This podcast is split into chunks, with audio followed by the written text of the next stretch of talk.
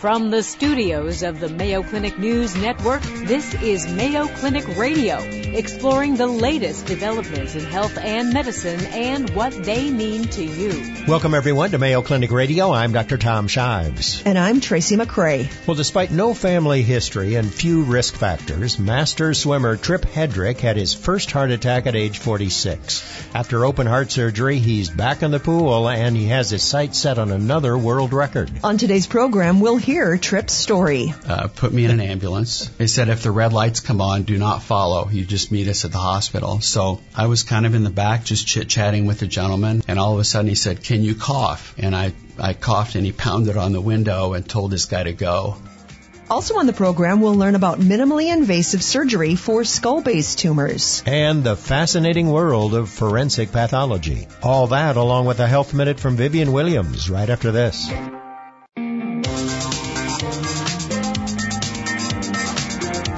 Welcome back to Mayo Clinic Radio. I'm Dr. Tom Shives. And I'm Tracy McCray. Clay, better known as Trip Hedrick, had his first heart attack when he was just 46 years old, back in the year 2000. Now, he didn't have any risk factors, and he had no family history of heart disease. And he ended up with a stent to open the clogged artery to his heart, and, and all seemed well. Until 2007, when he had more chest pain and ended up with a second stent. And all was well.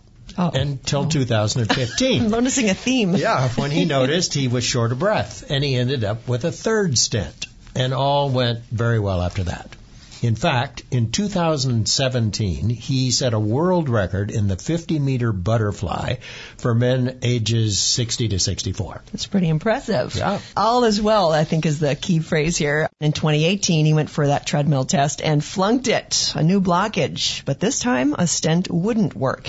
He needed open heart surgery. And here to tell his story in his own words is Trip Hedrick and the Mayo Clinic heart surgeon who performed the procedure, Dr. John Stulak. Welcome to the studio, both of you. Thank you so much. Thank you. So, Trip, it, it sounds like, I mean, you look slim, trim, fit, but you had several heart problems. You've been a swimmer all of your life.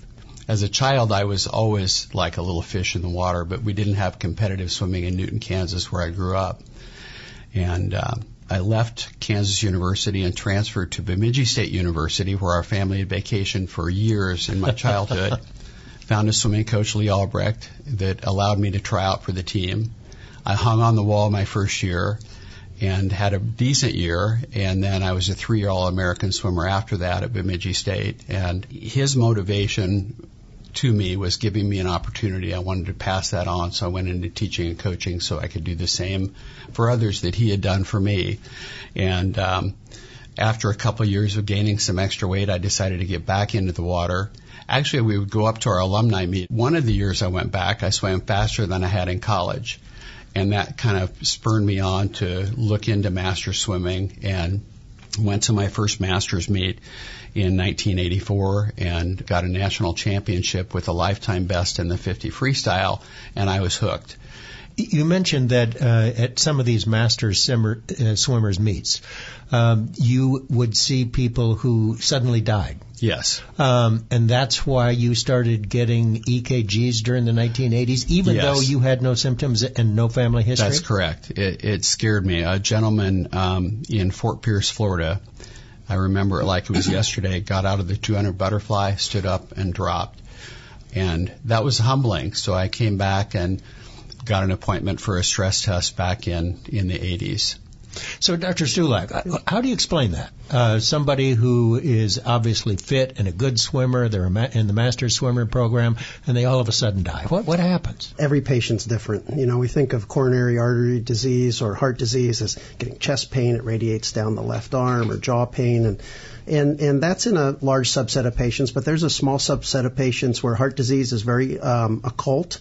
And especially in patients who are very fit, the condition of the heart is so good at extracting blood, et cetera, to the point where some defects in the heart may be masked by how efficient the heart is. And that's what I think we're seeing. You hear about it all the time, how someone smokes and drinks, they live till they're 90, or sometimes a marathon runner will, will drop dead during race day. I- Is it an arrhythmia uh, where the heart stops beating, or is it that the arteries just become clogged even though you're in good shape? Well, the arteries are clogged, and the result of that is the heart muscle does not get the blood flow, and almost uniformly it is an arrhythmia, a fatal arrhythmia, which right. which causes people to collapse. So Meaning that the, the beating of the heart stops. It becomes inefficient. The electrical system Correct. problem. So take us back to 2000. What happened? Did you were you having some symptoms? I had a bad habit of swimming by myself. I had keys to the pool, and I was swimming by myself one day and got hit with a, a jolt of chest pain, radiating arm pain, and I kind of stopped. And I remember I hung on the side of the pool for just a minute and thinking this was really weird. And I I kind of blew it off. I thought, you know, I lifted weights a lot. I thought maybe I had pectoral pain, maybe I had tricep pain, and I uh, finished a hard workout with no problem. And then it happened two days later. And then I decided I I needed a stress test, so I called my doctor and I said I I need a stress test. And um, I went over the next day and quote unquote passed with flying colors, and uh, continued to have problems. And a few days later, I called one of the professors at Iowa State and I said I'm still having some you know some chest pain and arm pain. And he said, You need to call your doctor back and ask him if you could be having vasospasms. So I called my doctor back and he said, Well, we'll get you set up with a cardiologist, but it's going to be two weeks because our cardiology group is no longer associated with the clinic. So I, I still continue to work out hard. And a week before I was to have my cardiology appointment, and I was in my office. I did not feel well. Uh, I was slumped over my desk a little bit. I had what I called a headache in my heart, and I'm not really sure what that was. I remember it. Was a really cold May. Got out of the car and got hit by the wind, and I had the radiating arm pain and chest pain just from the cold wind. Got back in my car, drove home. Eloise was at the um, getting her hair cut. Didn't want to bother her. My father-in-law was not there. during that. I didn't want to worry my father-in-law, so I called my primary care, and I it was on a Saturday morning. I said, "Can I come in and get an EKG?" I said, "I'm not feeling very well." I said, "Maybe it's my asthma," and she said, "You hang up the phone and dial 911." And I said, "Oh, come on." And she said, "I said I'm, we're supposed to go to the circus in Des Moines." And I don't want to ruin my day. And she said, No, I'm serious. You hang up the phone and you call 911. If you come into here, I'm going to take you to the ER. So I hung up the phone and Did then you? I hung up the phone. No, I didn't call 911. I knew it. Yes, of course. and I took a hit of my inhaler, hoping that it was maybe my asthma. And that kind of made things worse. And so I got in my car and I drove to the hospital. And the closer I got to the hospital, the faster I drove. They got me in right away. Nothing had shown up on the cardiac enzymes. The doctor said, "You're not going home. I'm going to keep you overnight, or you can go to Des Moines, where there's a, car- a really good cardiologist." And um, I said, "Let's let's do that." So we put me in an ambulance. They told Eloise she had to follow. They said if the red lights come on, do not follow. You just meet us at the hospital. So I was kind of in the back, just chit chatting with the gentleman. We're having a good conversation, and all of a sudden he said, "Can you cough?" And I I coughed, and he pounded on the window and told this guy to go. And so the siren, the red lights and siren came on, and I really wasn't sure what was happening. So you me. went into V-tach. I did go into That's V-tach. a, a bad arrhythmia, right, Dr. Stulak? That's right. When, when the heart muscle is not getting blood, it becomes very irritable, and the normal kind of sinus rhythm of the heart is disrupted because the muscle just can't function without oxygen. And uh, whether it's ventricular tachycardia, an, another uh, fatal arrhythmia, ventricular fibrillation, very common in patients that have heart blockages. So you felt fine? I think I might have felt something, Wow. but it just kind of freaked me out when he pounded on the window and said go. And I, I knew this was pretty It's serious. code three. So y- you got to the hospital, and you ended up that night going to the cardiac cath lab and a stent, right? Yes. The amazing story of Trip Hedrick, and we've only gotten through uh, stent number one. We need to take a short break. When we come back, we'll go talk about stent number two, stent number three, and the surgery performed by Dr. John Stulak. You're listening to Mayo Clinic Radio on the Mayo Clinic News Network.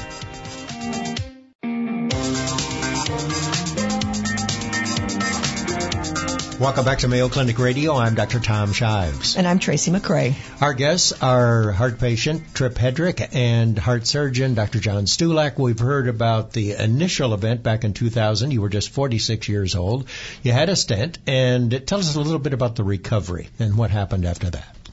Um, the recovery was was really tough mentally and I was very fit and active. I, I had a lot of fears, uh, mental fears of especially what it, how it affected my wife. And um, through the recovery, I, I was concerned: is this as good as it's going to be, as it's ever going to be? And I just kept progressing from that. The first call I made out of the hospital was to a counselor because I knew the mental rehab I needed help with. And uh, that was the best call I ever made. It really helped me through my recovery. But um, I just kept wanting to do more, but at the same time was a little bit scared to do more. My doctor let me back in the pool two weeks after my heart attack, and I, I had no fear, but the gentlemen that swam with me were scared to death. so that was 2000, and and take us up to 2007. And I think that you first came to the Mayo Clinic in 2006. Were you having some problems then? Yes, I kept having some problems. I went through some tests there, and Dr. Shepard then referred me to Dr. Sharon Thottaway. Uh, who we lovingly refer to as Dr. C. And uh, that started our relationship.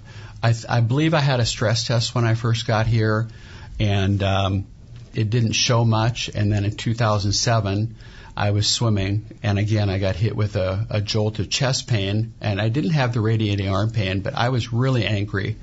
Stormed out of the pool, got in my car, drove to the ER, and then the next day um, I had an angiogram, and I had a stent that was uh, distal to my existing stent in my LAD and I did get some good relief from that as well. All right. Now uh, everything was well, and then 2015, more trouble. 2015.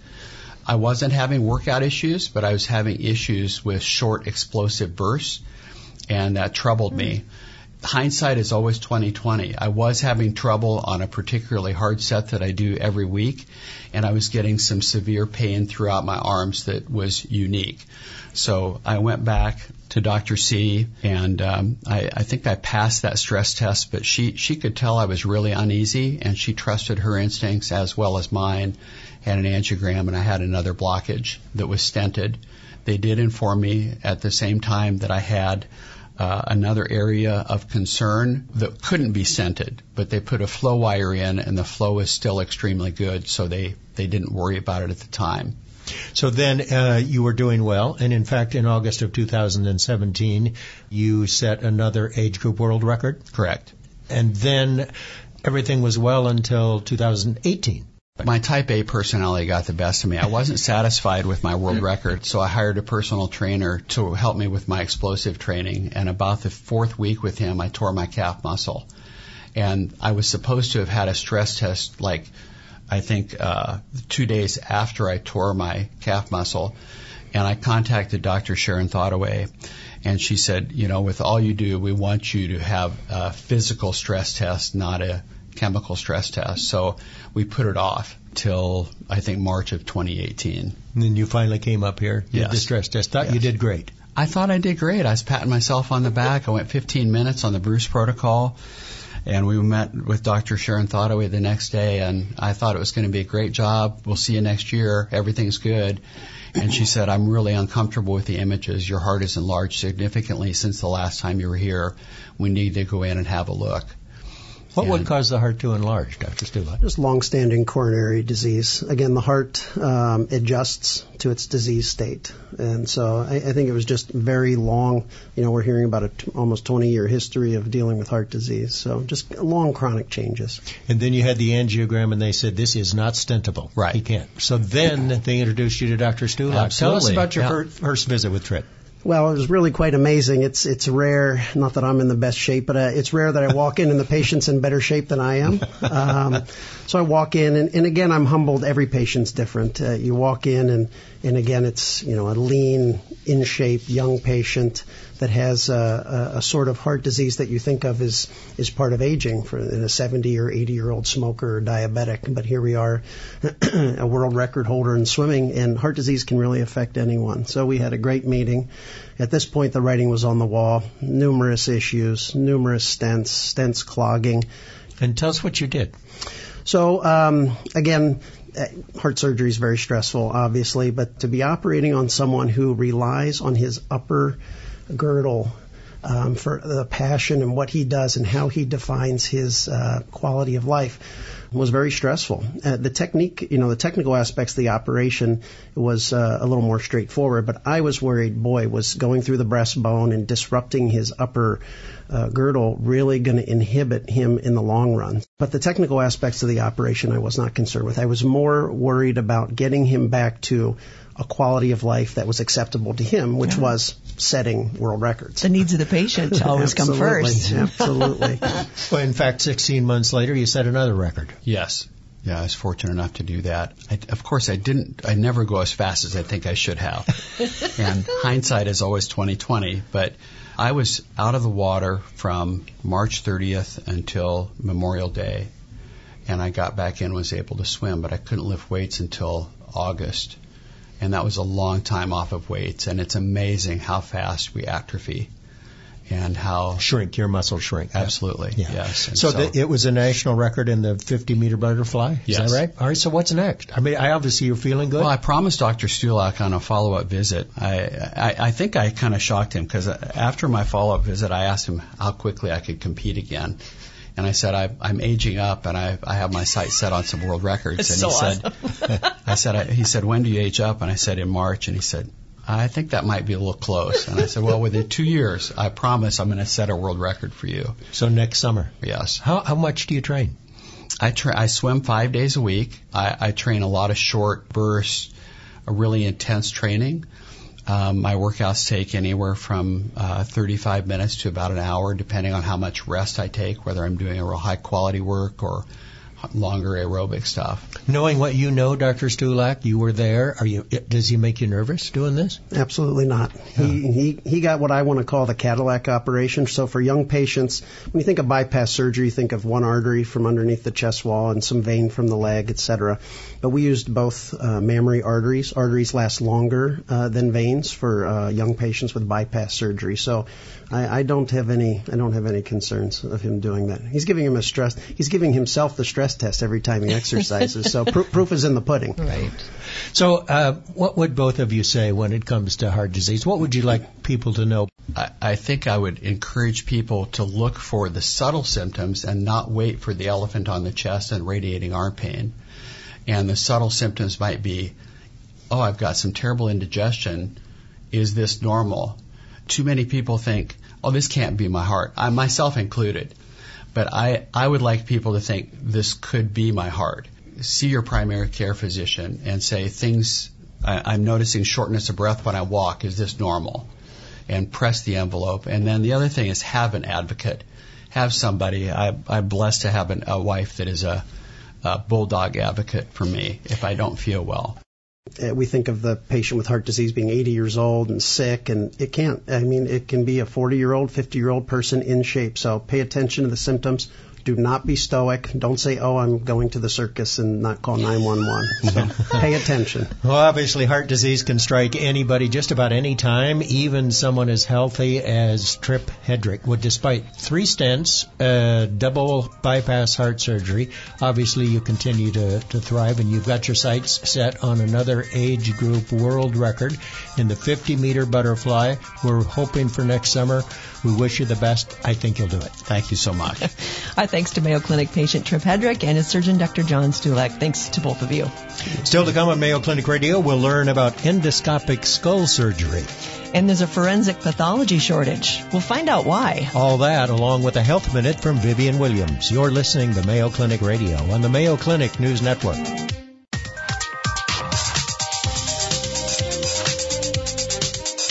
For the Mayo Clinic News Network, I'm Vivian Williams. According to the Centers for Disease Control and Prevention, almost 15.7 million people in the U.S. report they've been diagnosed with chronic obstructive pulmonary disease, or COPD.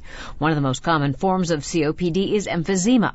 Symptoms include breathing difficulty, cough, mucus production, and wheezing, but a minimally invasive procedure is helping many patients breathe easier, says Dr. Sebastian Fernandez Bussy, a Mayo Clinic pulmonary and critical care physician. The procedure, which is called endoscopic lung volume reduction can improve symptoms of emphysema for people who no longer respond to medical treatment. Now, during the procedure, the patient's under anesthesia and doctors insert a small scope through the mouth to the lungs. Then they place one-way valves in the lungs that allow air to escape that has entered the lungs through holes that develop during emphysema. Dr. Fernandez Bussy says with time, the part of the lung with the most emphysema will shrink, and that will allow the rest of the lung with less emphysema to have more space to expand and function, and people will get better breathing and a better quality of life. Now, the procedure is not a cure, but it can help improve symptoms of emphysema for many suffering from it. And in other news, butter is a dairy product made from the milk or cream of a cow. Margarine is made from vegetable oil. They may look similar and may be used similarly for baking and cooking, but when it comes to heart health, that's where the similarities end. So what's better for you?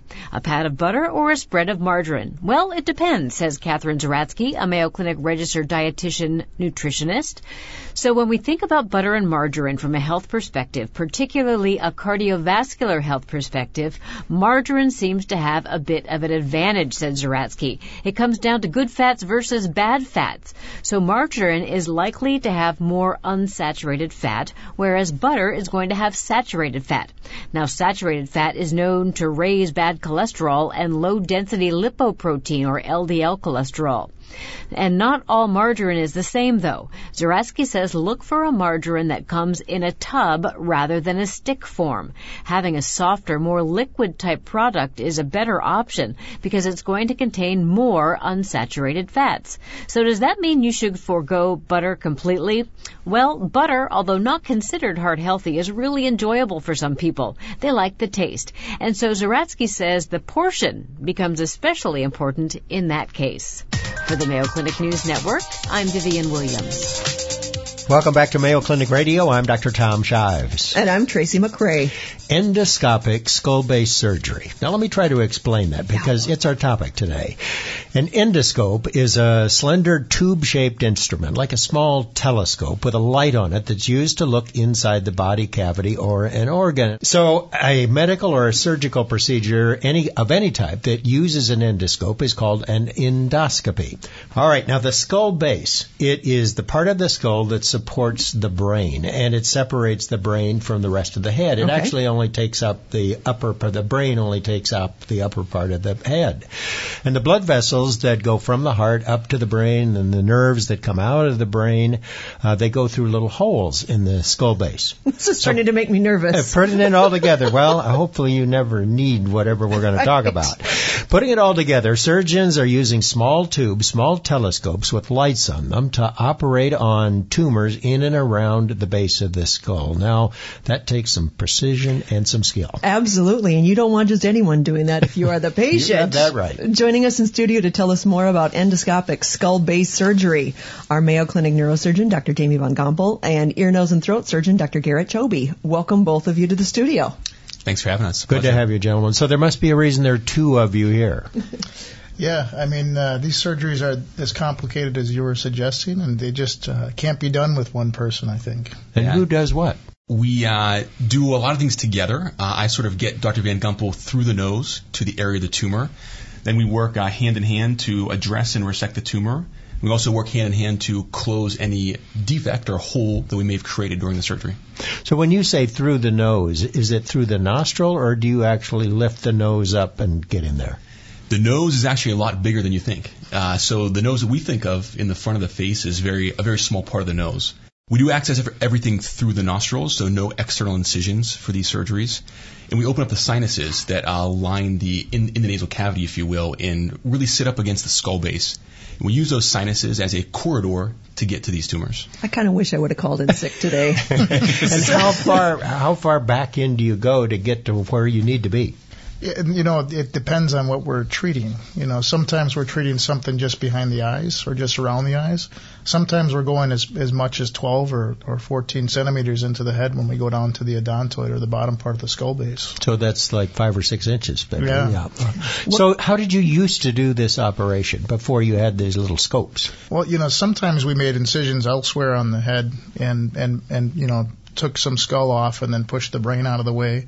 Or alternatively, some of the approaches were done by actually taking part of the face off. And these approaches allow us to mitigate a lot of the problems that we saw with those types of uh, procedures that they did back in the 80s and early 90s. what are you trying to get at? I'm assuming tumors, but what are you looking for?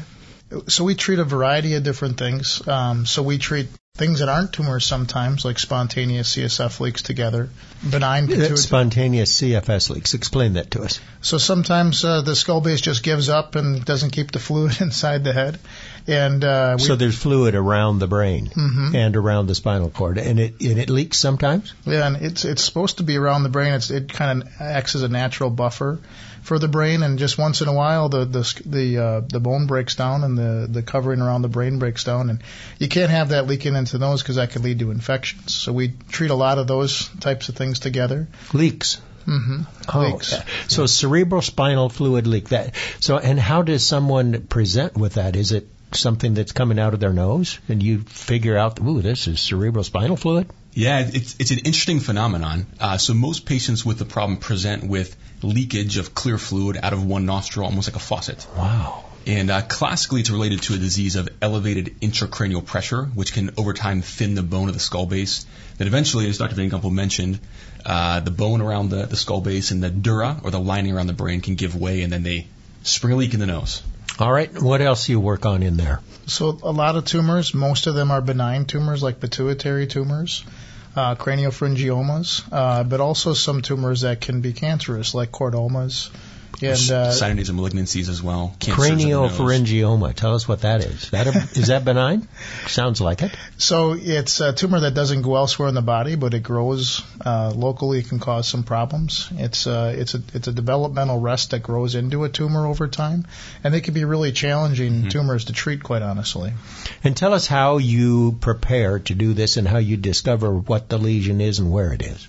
Uh, most of these uh, come to it. We're so we're obviously at a, at a quaternary care facility. Most of these are recognized elsewhere, but a lot of the patients come in either with problems with their pituitary gland, headaches, or alternatively vision problems. And once those are discovered and worked up by another doctor, they come in oftentimes with an MRI, and uh, we don't have to do an awful lot of diagnostic workup. But then they meet with both of us and sometimes other uh, doctors because these lesions are that complicated that we need input from a variety of people. And then we put together a surgical plan and and, uh, and execute it to the best of our abilities. Yeah. And once you're in there, I understand that you can actually use a CT scan in the operating room or get an MRI in the operating room to help you further visualize and, and determine exact location.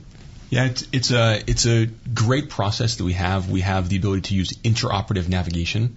So use a patient's uh, very own CT scan or MRI scan. We can register it with their own body in the operating room, and then use a probe, if you will, that will show us where we are in their head or their skull base in direct correlation to their CT scan. So it's sort of real life anatomic visualization in both the patient as well as their radiographic study. Most commonly, we use CT scans, but MRI scans are also possible. In most of these lesions, do you suck them out with that instrument, or how do you get them out? Yeah, thank God. that most of them are suckable.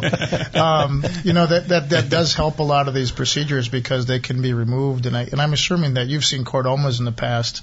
Um, Not most- in that location, but Yeah. yeah, they can occur anywhere practically. But, but uh, most most of them are, are suckable lesions, but not all of them. In fact, we've run across some very difficult ones that are firm fibrous, very bloody, and realistically, those are the ones that really test uh, a team like Yeah. ours' abilities and uh, really take a lot of thought and, and forethought into the procedure.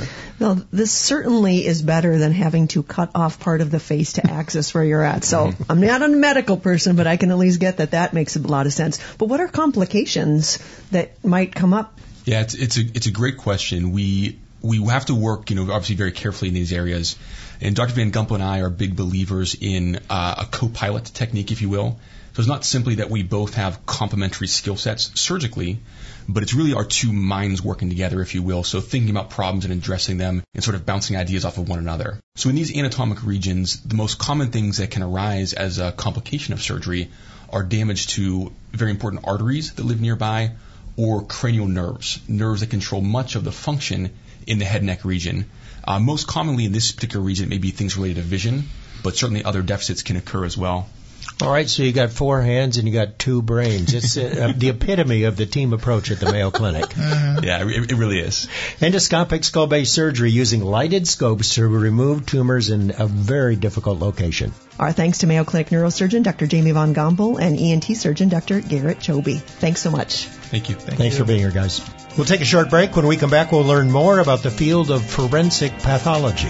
You're listening to Mayo Clinic Radio on the Mayo Clinic News Network.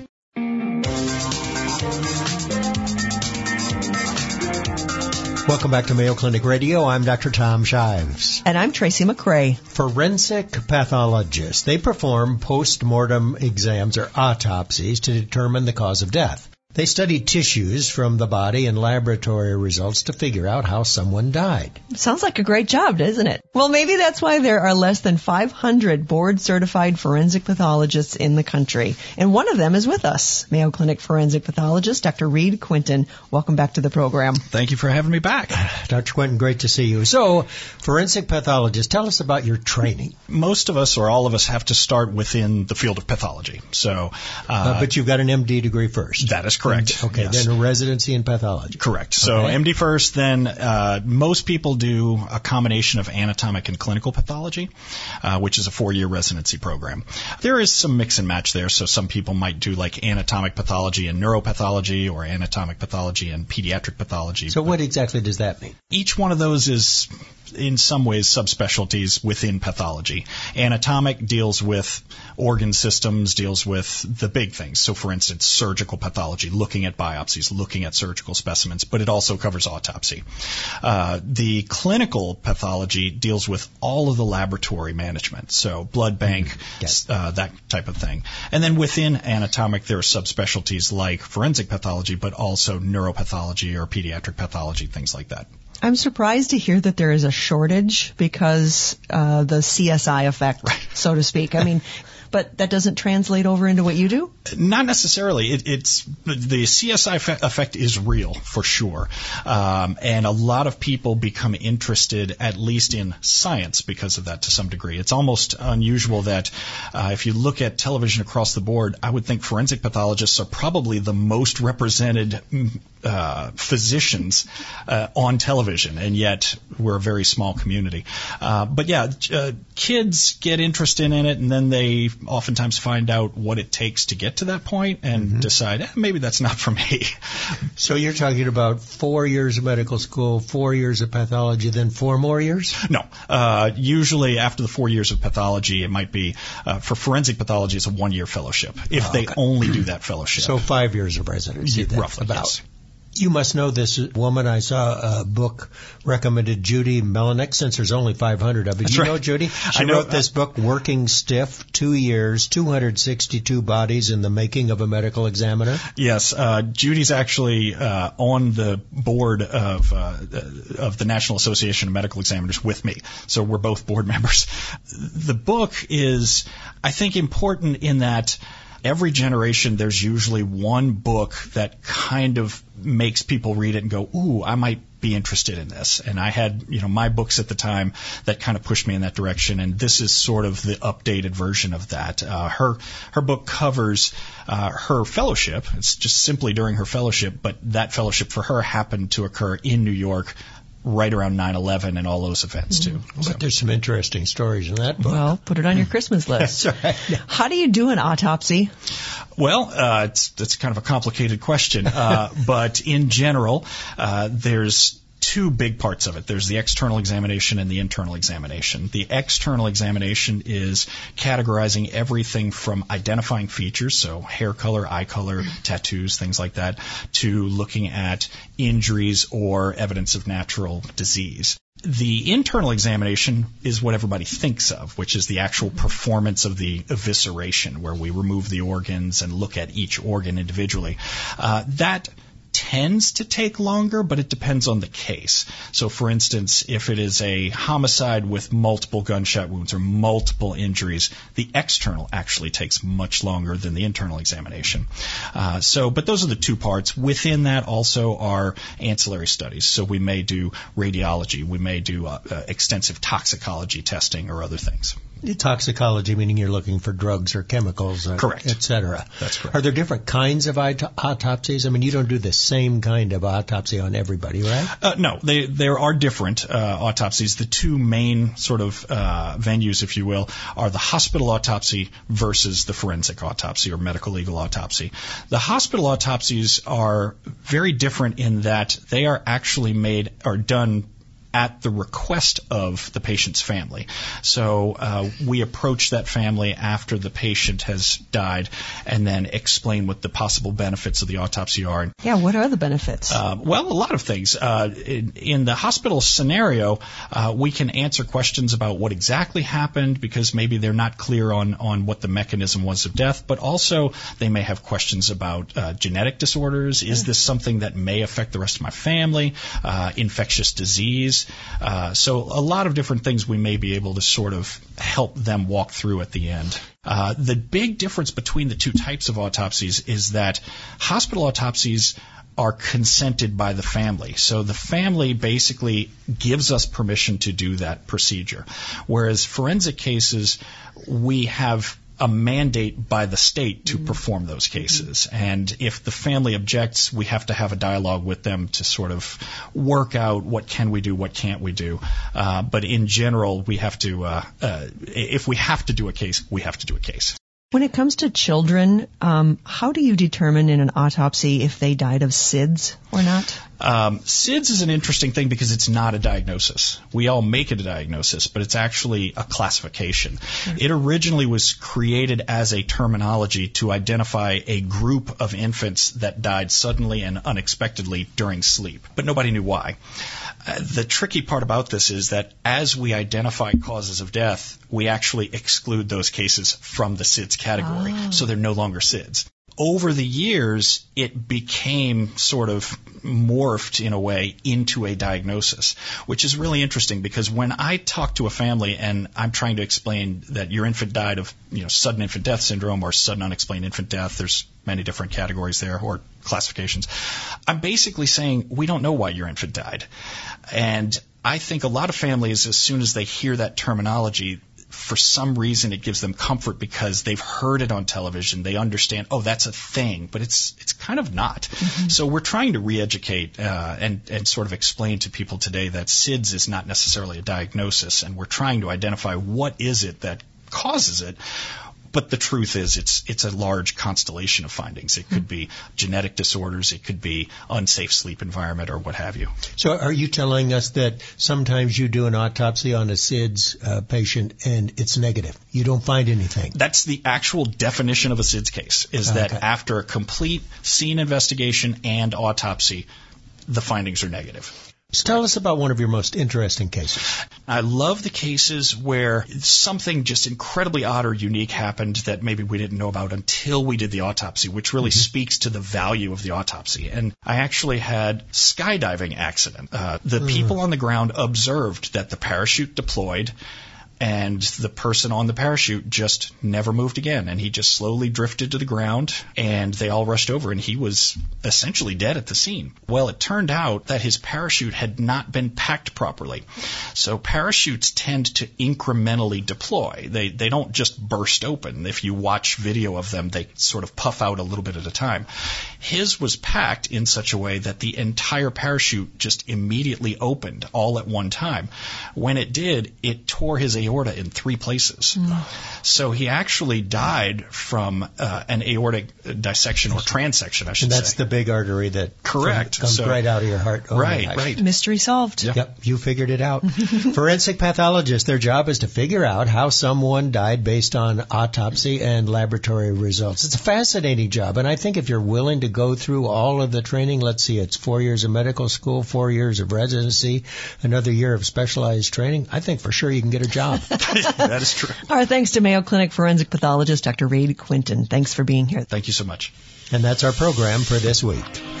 You've been listening to Mayo Clinic Radio on the Mayo Clinic News Network. Our producer for the program is Jennifer O'Hara. For Mayo Clinic Radio, I'm Dr. Tom Shives. And I'm Tracy McCray. Thanks for joining us. Any medical information conveyed during this program is not intended as a substitute for personal medical advice, and you should not take any action before consulting a healthcare professional. For more information, please go to our website, newsnetwork.mayoclinic.org. Please join us each week on this station for more of the medical information you want from Mayo Clinic specialists who know.